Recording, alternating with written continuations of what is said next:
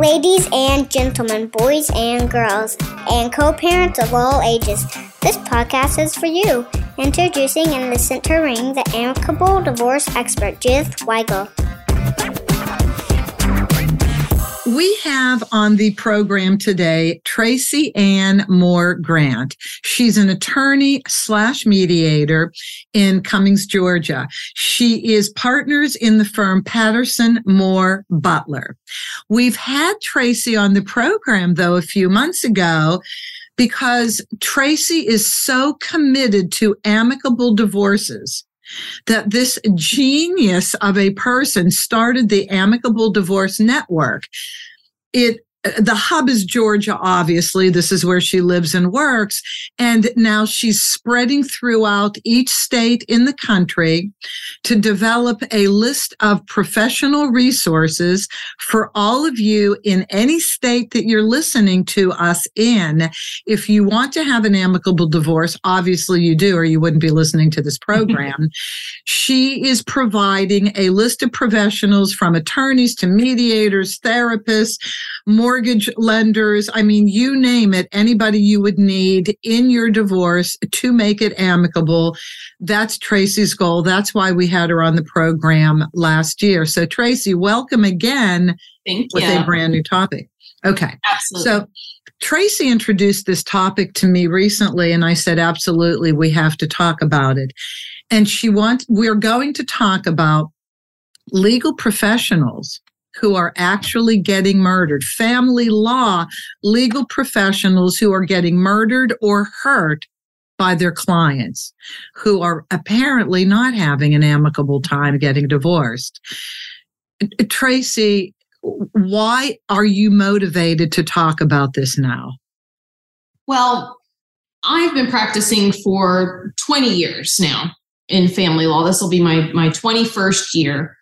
And I, as you stated, I'm in Cumming, Georgia. This is a suburb north of Atlanta. We are not in a huge metro, metropolis. It's a it's a nice sized city. Um, but in my 20 years and in my legal community, the surrounding area, I would say the North Georgia area, I have known four family law professionals who have been murdered. And um, most recently, we lost a colleague um, one county over in Gwinnett County in December of 2022 to murder. And um, these professionals are being murdered by generally the opposing party in a family law matter. And this has obviously shaken our legal community again um, you know, to the core for this to happen. And I just really was reflecting on what can be done about this, other than having attorneys obviously arm themselves. Um, you know, because one was, you know, that I recall was shot on the street, um, you know, walking. And so, um, you know, what can be done? I was really trying to come up with just some proactive tips and things that that perhaps could open up a conversation about this topic and, and promote safety. Okay, proactive tips to who? The legal professional or to the users of the legal profession, our clients? Both. Okay. Um, yes. So um, for each tip, I would say it corresponds to both the client going through the divorce and um, the legal professional. So it, it's twofold in a way. Um, I've discussed this with some of my clients, and they are always very surprised to hear that somebody would go murder the other person's attorney.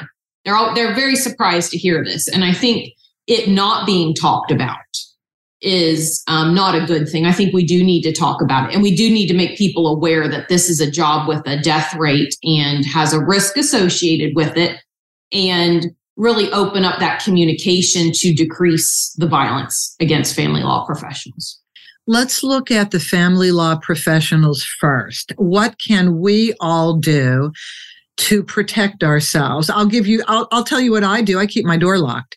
Right. Nobody walks in my door in the office. You must knock and it's by appointment only. So that's the one thing I do. There's other things, but you go ahead. Uh, what yeah. do you do? What do you suggest? Yeah, no, I mean, that's a great tip. Um, I see more and more as a mediator when I go to other people's offices that, you know, they have a ring doorbell that, you know, they um, see who it is before they're letting you in the door. And obviously, these are absolutely great security measures um, to have just in this day and age, probably in general, right?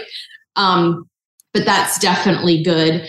Um, so, what I'm trying to focus on, I'm not a security expert. I've definitely seen our colleagues talking about, you know, ring doorbell and locks on the doors um, and things of that nature.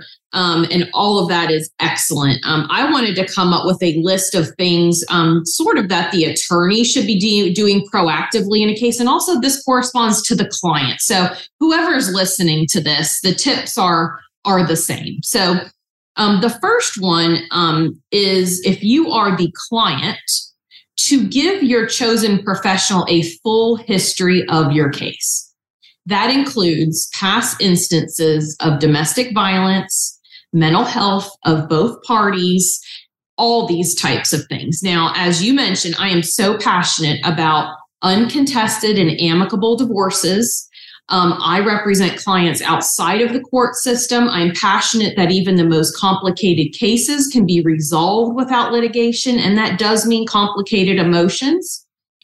And so, a lot of times when clients come to me, they're very hesitant they don't want to air their dirty laundry. We're not getting into a mudslinging contest, and that isn't the process that they want. And they don't share this information with me.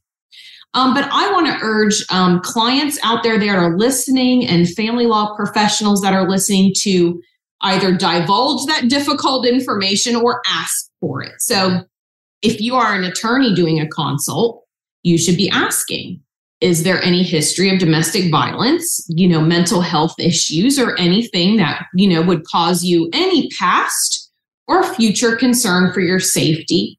Um, and that way you're getting a full history to make informed decisions advise your client and your staff. So that's the first tip. Don't be afraid to share the dirty laundry. It doesn't mean it's going to be aired in the court system I agree. In fact, um, we, I think we all have intake forms or some kind of process like that. On my intake form, I have history of domestic violence. I That's ask great. for that. Now, do they always answer uh, accurately? Not always. But as it comes up, I stop and I just mm-hmm. say, tell me everything. I'm not set up to deal with domestic violence. I may have to take myself off this case. Yes. And that's, that's great. Um, so if you don't have it on your intake form, add it. Um, make sure that you're you're asking. And if a you know once you've been doing family law for a while, you can kind of tell if a client is hesitant um, and doesn't want to share. And a lot of times, if you are dealing with people who want a divorce quickly, efficiently, they're using the term uncontested, they're using the term amicable, they're using the terms out of court they don't want to get into that stuff right? They're they're not they're just there for a resolution but you need to be saying please tell me so i can fully advise you on your case and if you're the client give a full history. Um, this really helps your chosen professionals um, understand all of the dynamics of the family not just to help you and advise you properly and fully but also you do need to understand that they are potentially in danger. And some of these risk factors they would definitely want to know about in making decisions about um, who are they going to let this person in past the ring doorbell, you know, at five o'clock on a Friday when it's starting to get dark outside, you know, yeah. things like that. You know, they they should have also all of the information to make judgment calls on their end. Okay, and then on the intake form, tell me if this is legal or not. And I don't know if this goes state by state, but maybe not. Are we allowed to ask if there is a history of mental health challenges, anything like that, or sure hospitalization? Yeah, I mean, as an attorney, I can certainly ask that if I'm dealing with um, a divorce case, that might be a reason as to what led to the dissolution of the marriage, mm. especially if we're dealing with minor children. You want to know, you know, what is the fitness of each parent? What are their challenges? What are their stressors? You want a full picture of that information. Um, the other party might not know. Um, you know, they may not know the full extent of things, but if they've been married for a certain duration of time, they may say, you know what, my spouse was very depressed and got very withdrawn during a job loss or when we started to have stress in our marriage, they behaved in this manner.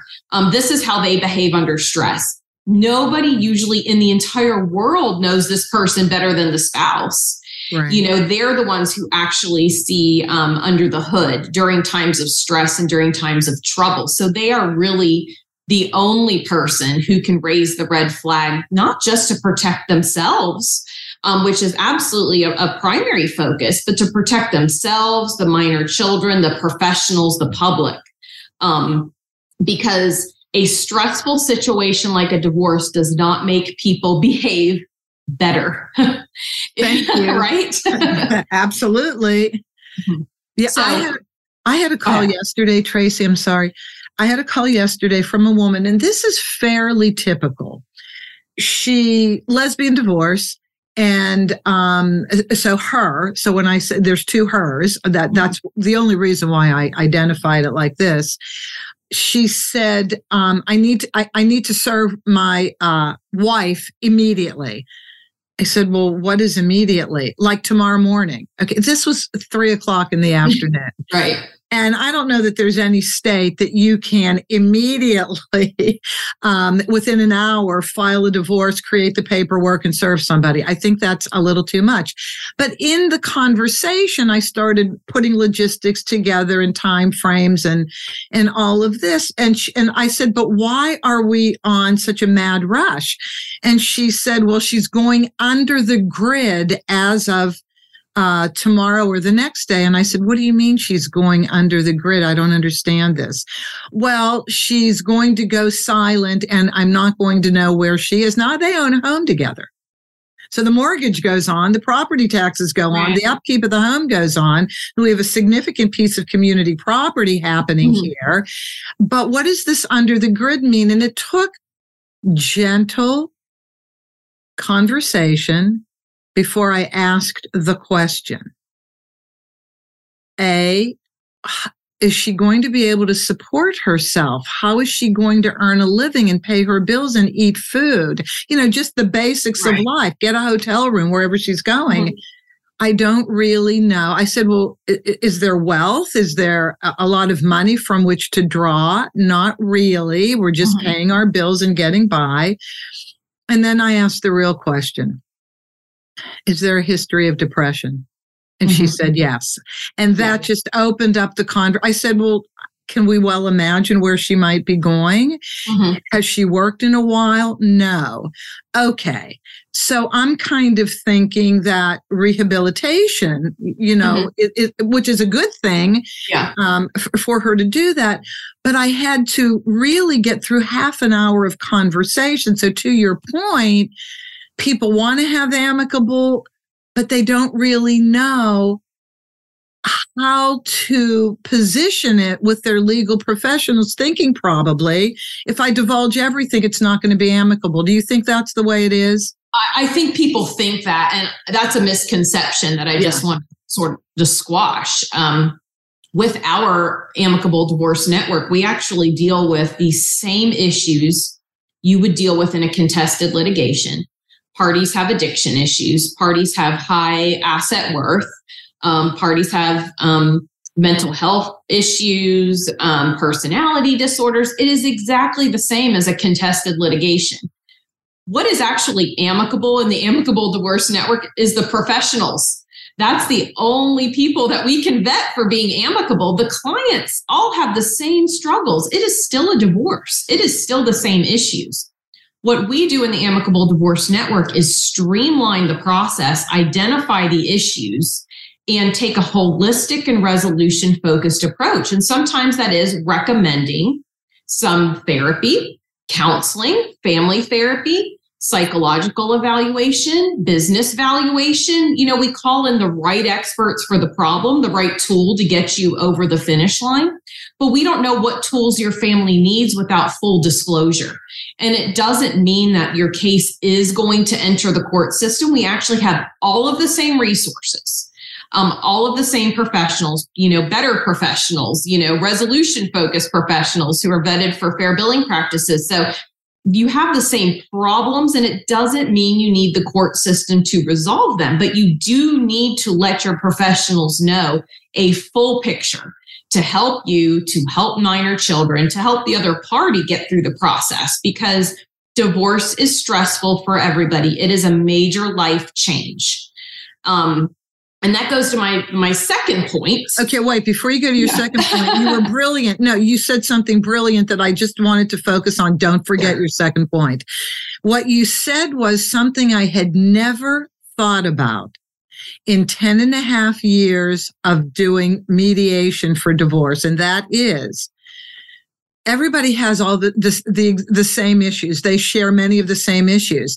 In the amicable process, it's the professionals who are committed to amicable, who, when you honestly, accurately, fully portray what's going on in your life, can do what they can do to make the whole energy process going forward amicable. Right. You, that's how your legal professionals can help you after you share everything with them. That was great, Tracy. That was yeah. really great. Thank you for saying that.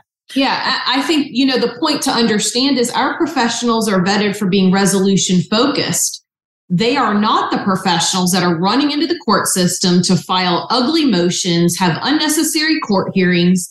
Our whole process is being child focused, being holistic, getting parties divorced well. Tell us what's broken so that we can help you fix it well and get you on with your life in the healthiest manner possible.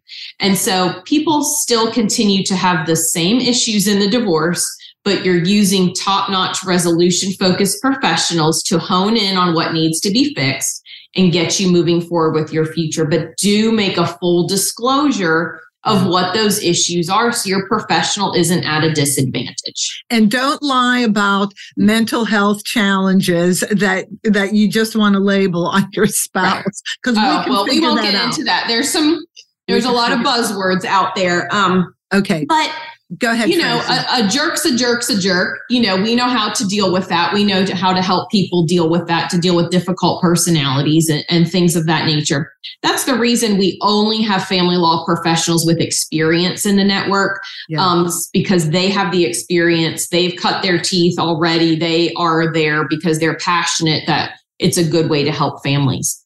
Um, the second point, I uh, just briefly is um, most of these um, murders, assaults happen with guns.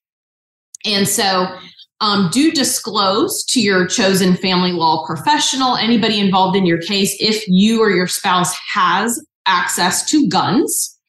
Um, just let them be aware of that. Obviously, in most states, somebody can go out and just get a gun rather quickly, so that that may change in real time. Yeah. But if somebody has a history of um, owning guns, lots of guns, things of that nature, go ahead and disclose that. It's a marital asset anyway, so it should be on your list. Um, and then that way your um, chosen professional knows about that as well. They should be putting it on your financial affidavit as an asset anyway. So there's no harm, no foul in letting them know um, about that. That just is an increased risk factor there. So, uh, Tracy, so guns should be put on the asset and debt forms. You're sure it's you know we um yeah it has a value. Sometimes they're pretty expensive, Sometimes, and so yeah yeah, and you know depending on the state. Um, you may need to register them, transfer them, things of that nature. In my cases, I definitely want to articulate in case there's any issue in the future um, who owned the gun, who's getting the gun, and identify it as best we can. Um, sometimes we've had to do, you know, registration transfers and things of that nature. Um, I think Georgia's sort of not not into telling people where the guns are anymore, you know, but it used to be a little more formal than that. And right. some states are definitely um, really buttoned up on on that, which is which is good to know where the guns are, especially when you have a a stressing situation like a divorce. Absolutely. Do you have point number three? number three is very simple um, provide your uh, family law attorney, generally the attorney's office or whoever's helping you primarily with the divorce, a photo of your spouse. Um, this can be really very easily emailed. They can put it in the file. Um, something that's on your phone, something from Facebook, something that shows them so that if there is a stressful event that occurs, an emergency situation, yeah, staff, the attorney can pull up a picture of that person and know in real time what they look like. They're not scrambling around um, to get a visual identification of the person. Um, so that should just be also maybe part of your intake procedure. A photo of your client, a photo of the spouse. Maybe it's one of them together. Kill two birds with one stone. Don't mean to make a pun out of that. Um, but keep it in your file so that you can really easily identify both parties in the case. Before you go to point number four, if there's a point number four, something that I wanted to bring up child abduction. Yes. It's a really big issue. I just had a situation the other day where I was supposed to have an appointment with somebody who had already moved his child several counties away without saying anything to the mm-hmm. to mom who had the other child. We had parental alienation going on he called me saying, I want to mediate. I want it to be amicable, but she doesn't want to be. Okay, well, that's fine. She's going to hire an attorney. Hopefully, she hires an attorney that will calm her down. Mm-hmm. But what about taking your child out of the county? Talk to me about that. And so here, oh, Go ahead. you're talking to them about it. well, yeah, and but uh, but I want you to comment. And and so I said, you first of all, you need a legal profession. You actually need to talk to an attorney to see that what you have done meets and satisfies child abduction. I don't know this. Even if I did, I'm not an attorney. I'm not allowed to talk to you about this, but I certainly know you need legal advice on this one. People do tend to move their children around when a divorce is about to be filed, thinking they'll establish custody on their own or something like that. Please comment on all of this, how we can deal with it. Yeah, I mean, I think it's um, just a, a, really bad move. Um, and I'm only an attorney in Georgia, and I can only speak to that. And even in Georgia, um, we have county by county different standing orders, are what they're called. And so, generally speaking, it says you can't remove the child from the jurisdiction of the court, which is believed to be the state of Georgia, without the permission of the other party. It gets it get, gets really complicated when somebody lives and works in Chattanooga and lives right over the line in Georgia um, or even the child goes to a private school, you know, or something over the line. Um, or we have people who play games and say, oh, well, I'm going to, you know, from where I'm at, uh, the coast is, you know, six hours away. But they'll say, well, we're on vacation. We're still in Georgia, but we're six hours away. It's a pretty big state. California is even bigger. Um, so if nobody has filed in the court system in Georgia, people are free to move wherever they would like they could move from Georgia to California. They're just people moving places, um, you know, with or without children. Um, generally, the courts don't like that. If you are in a contested situation and you're in front of the court, they don't view that favorably, in my experience. They think people are playing games. Playing games with minor children is not received very well. Um, in the amicable system, if people do initiate an amicable divorce, they do sign agreements that are not court orders, but the court, I'm told, would not view it very favorably if somebody signs an agreement saying you're not going to change the child's school or daycare, you're not going to remove the child from the state without the other party's knowledge. Um, and then they do it anyway. So we do try to sign agreements to maintain the status quo in an amicable case. Um, because we do think those things are important. I mean, you really have to look at it, and the court looks at it from the vantage point of the child obviously when people get a divorce they're somebody's moving. They're not continuing to maintain this joint household. But if somebody's playing games um, trying to get an advantage by you know taking a small child and changing their school and their way of life i mean they're not going to win in the long run. That just is not a good way to be viewed as a as a parent a co-parent. It's just not good for kids. So um, it's it happens all the time. I think people have a huge misconception that it will give them some sort of advantage. And time and time again, I think it just backfires. Is there a certain profile of somebody who would take their child to an undisclosed location, even if they're not going to hurt them, but just out of fear of the filing of divorce, how custody is going to be ruled on. Uh, because not everybody will do that. No, and most people don't. I mean, I've been doing this 20 years and we used to have a rule that was only in the county that I am in and that rule was that if you had the child when the divorce was filed, you maintained essentially sole custody until the court ordered otherwise. Mm-hmm. So it used to be people played more games with those types of rules because somebody would say, okay, well, we're going to file this divorce and have it served on Tuesday at 9 a.m. And I'm going to go get the child from school and keep the child so that during this process, I'm deemed to have sole custody because when this magical service event happens, I have the child. So I get to keep the child. People were playing games, and the court got wise to that and changed that rule. They didn't have so called default, like somebody has the child by default. So the child's deemed to be the child of both parties until the court makes a determination, which is a better way to approach it. But there really isn't any sort of uniform rule which gives rise to people playing games. Um, and you know, really, eh, I don't know of a certain profile of a person that that does that, but I think it is um, generally rooted in fear. Um, like you're talking about, they're fearful of what's going to happen. So they're trying to control the consequences, number one, or they are a, a, a, domestic violence abuser who's trying to control the situation and coming at it from a different motivation other than fear. It's coming from a control type of factor. Um, and so I think it's just good to be cautious of both, really. Okay, so something you just said right now that triggered my thinking because I kept thinking about this most recent call that I got where the second half of this, by the way, was eventually he did say where the child was. I guess the mother was justifiably freaked out uh, that the child didn't return home from preschool because wow. he was taken from preschool and, and moved to another county.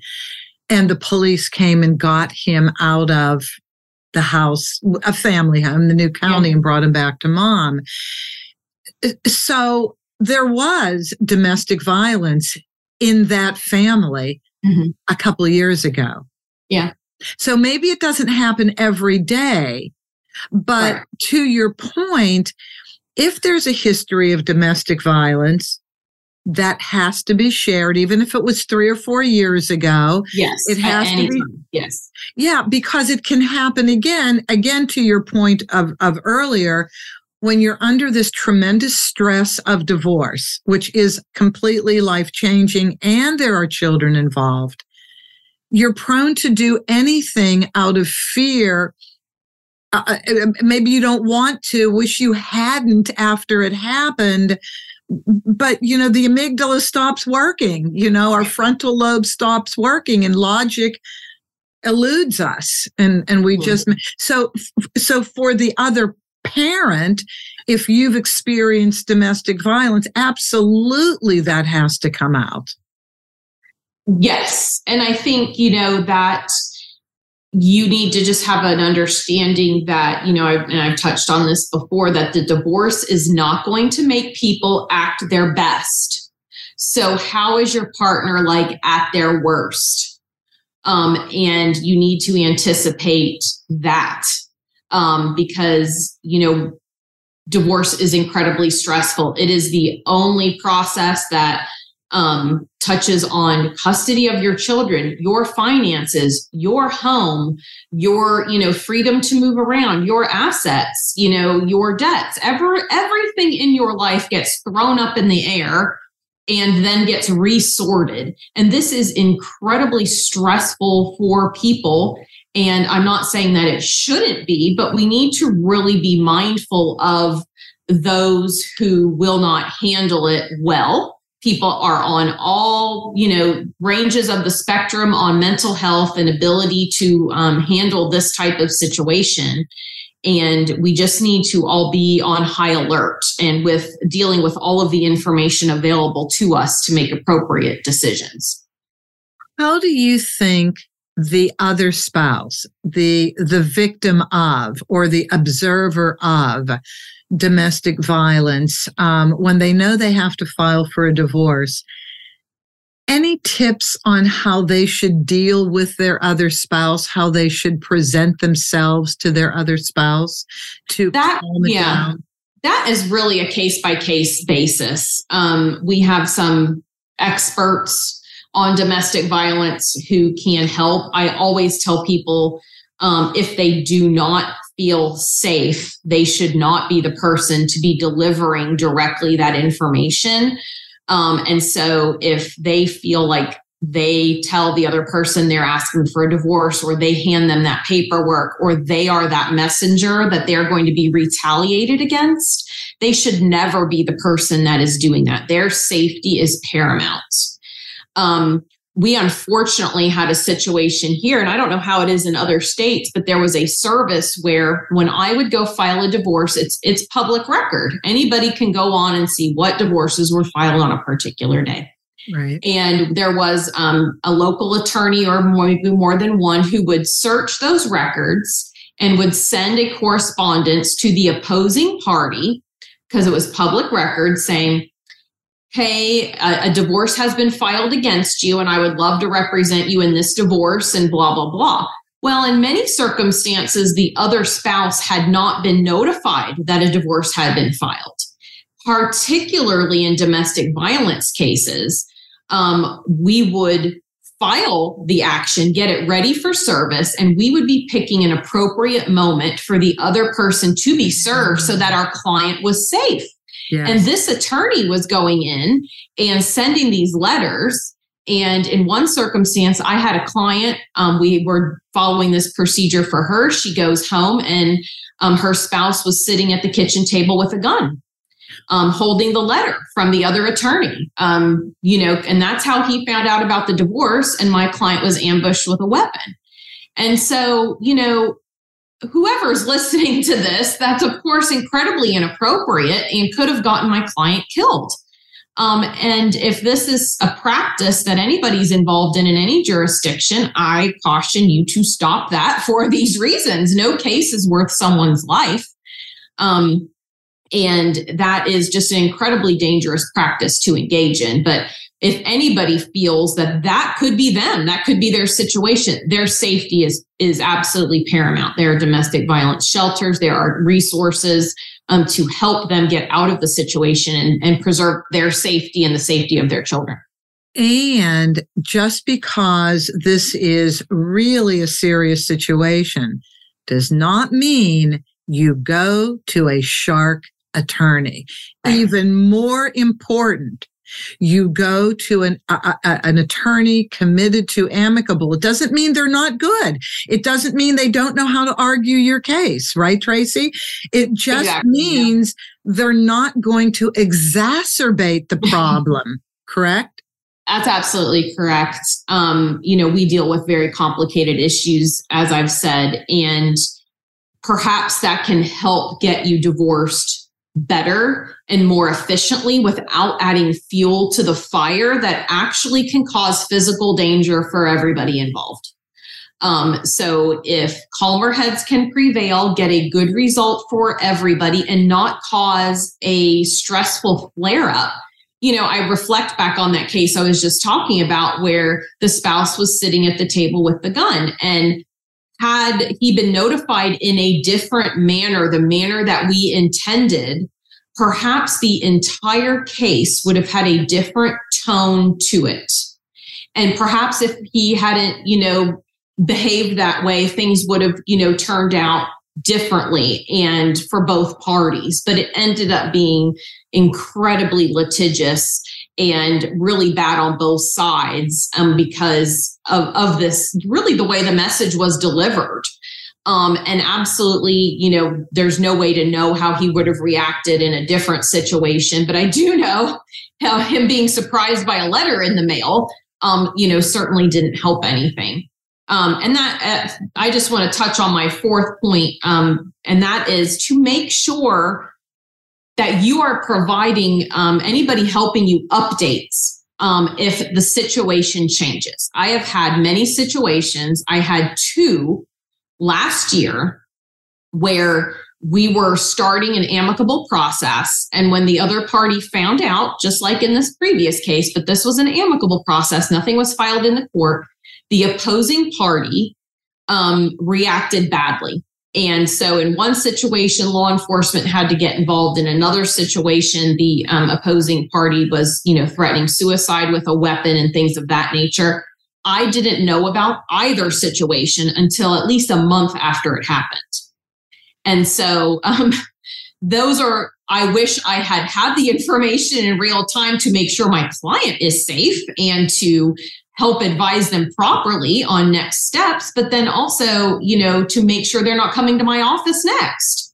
You know, so do make sure that if a stressful event flares up, that after you are safe, that you communicate to your legal professional, whoever's primarily helping you. I want you to be advised of this incident. This is what happens so that they can make choices about the safety of their office and their staff and themselves because they may choose to not walk out into the parking lot by themselves that night. They may choose to not let your spouse in the office under the guise of signing some sort of paperwork or dropping something off, which is very routine. They may exclude that person. Um, and this can actually save lives. I think in most situations, this is what is happening when there's violence upon family law professionals. It is the divorce itself becomes real for the other person. They didn't want the divorce. They are very upset by it. Perhaps they're losing something important to them through the divorce process, whether that's custody of a child or a family heirloom or their home. Um, and so that triggers them during the process, and they may not have a history before to break and to lash out in a violent, physically violent manner. And so when this happens, rarely is your attorney standing beside you to witness this. Um, and so please make sure that they know when these events happen as soon as you are safe from the event. Um, because I mean, in, in many of these situations that we've seen, not just in Georgia, but across the United States, um, lives could have been saved um, if communication had occurred that this person has, you know, had a break, a mental break, and, you know, they definitely wouldn't have let them in the office. Um, you know, so there's um, definitely an opportunity there to do better moving forward on both the side of the clients and the legal professionals to try to keep everybody safe. That was a lot, Tracy. sorry. No, no, no, no, no. That was a lot of great information. But that's, this is such a big topic mm-hmm. that I mm-hmm. really never thought about presenting at all. When you called me, it did pique my interest. And now that we've actually spent time talking about it, I can really see how important it is for communication. You know, sometimes uh, people, uh, mediators and, and other people maybe, but especially mediators may be a little reluctant to go deep on asking questions. And I, as a document preparation company, I mean, my job is to file, right? I'm in it. Whether yeah. I'm really, whether I'm licensed to give legal information and legal advice or not. And I say it all the time and it's on all my paperwork. I'm in it. Mm-hmm. And so my life is like your life. That's why I've always locked my doors. Yeah. Not that they can't be waiting outside or at the garage, you know, mm-hmm. uh, like they can for anybody, you know, and it's just tough all the way around. Mm-hmm. What I used to say, and this is, I will conclude now, what I used to say is cherish those people professionally who are in this business yes. because it ain't easy. You are jumping into people's lives where it's shocking sometimes, but it doesn't matter. You know, you deal with it. Um, and you want to help. So value these people, but value them to the point where you also look out for their safety too. if you want them to look out for you, yeah, you have to look out for them. And I don't think people getting divorced even think about that, Tracy. I don't think that they do. And I think that is Yeah. actually, I would love to steal that quote. They're looking out for you. You look out for them. I've always approached it as a team approach with my client. Mhm. And I think we always approach it as they are the ones who are going through the stressful time. We're the level headed ones. We're there to guide them. And that, that's how it should be. That's why they've hired us is to, is to guide.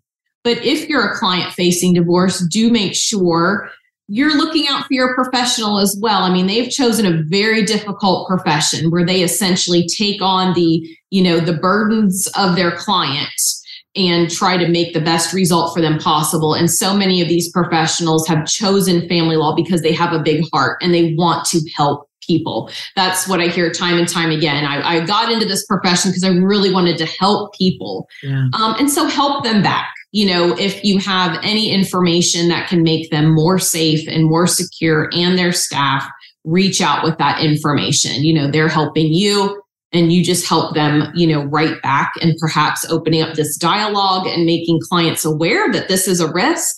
Because they always are surprised, you know, to hear this, making more and more people aware will hopefully open up that communication and keep um, more people safe on both sides. Absolutely. And please know that if you, the people going through divorce, the listeners, are losing sleep at night because you have so much on your shoulders, on your mind, we lose sleep too. Yeah. We take our cases Yeah. home with us. And if if there's something stressful going on, I thought I was the only one that woke up in the middle of the night. But the more I talk to uh, eh, people, attorneys, therapists, other mediators, no, we Nobody's really- sleeping, Judith. That's right. You, you become our temporary kids. And when you have kids, you don't sleep. That's right. Tracy, thank you so much for approaching me uh, with this topic. Nobody else has. It's so very important. And especially since you have the Amicable Divorce Network and your goal and mission going forward is to really change the trajectory of divorce for people. And again, your brilliant statement at the beginning of this episode everybody's issues are kind of the same and very important. It's the professionals in your life that need to keep it amicable for you. Right. Excellent. Tracy, how do people get in touch with you? Uh, they can email me directly, T R A C Y at amicabledivorcenetwork.com, or they can go to our website, amicabledivorcenetwork.com, look up our professionals, look at our information, our literature. Judith's given us some great information along the way, and just get some resources um, for yourself on how to divorce better and how to end up on the other side of divorce in the best position possible. That's what all of our professionals are dedicated to helping people do. And I thank Judith for being such an advocate for us and for being a part of the network. I love being part of the network. Thank you for doing this, Tracy. I feel great with all of the colleagues you have involved across the country. Yeah. And I thank all of you for listening. If you would like to provide a topic for me, I'm always open to listening. I have speaker pipe on my website, the amicable divorce network. I'm sorry, the amicable divorce expert almost stole your organization, the amicable divorce expert.com. The emails will, emails will come right to me and I'm open to all topics.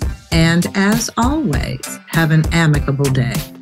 That's our show for today. Thank you for joining us. Be good to yourselves, be kind to your spouse, and cherish your children above all else.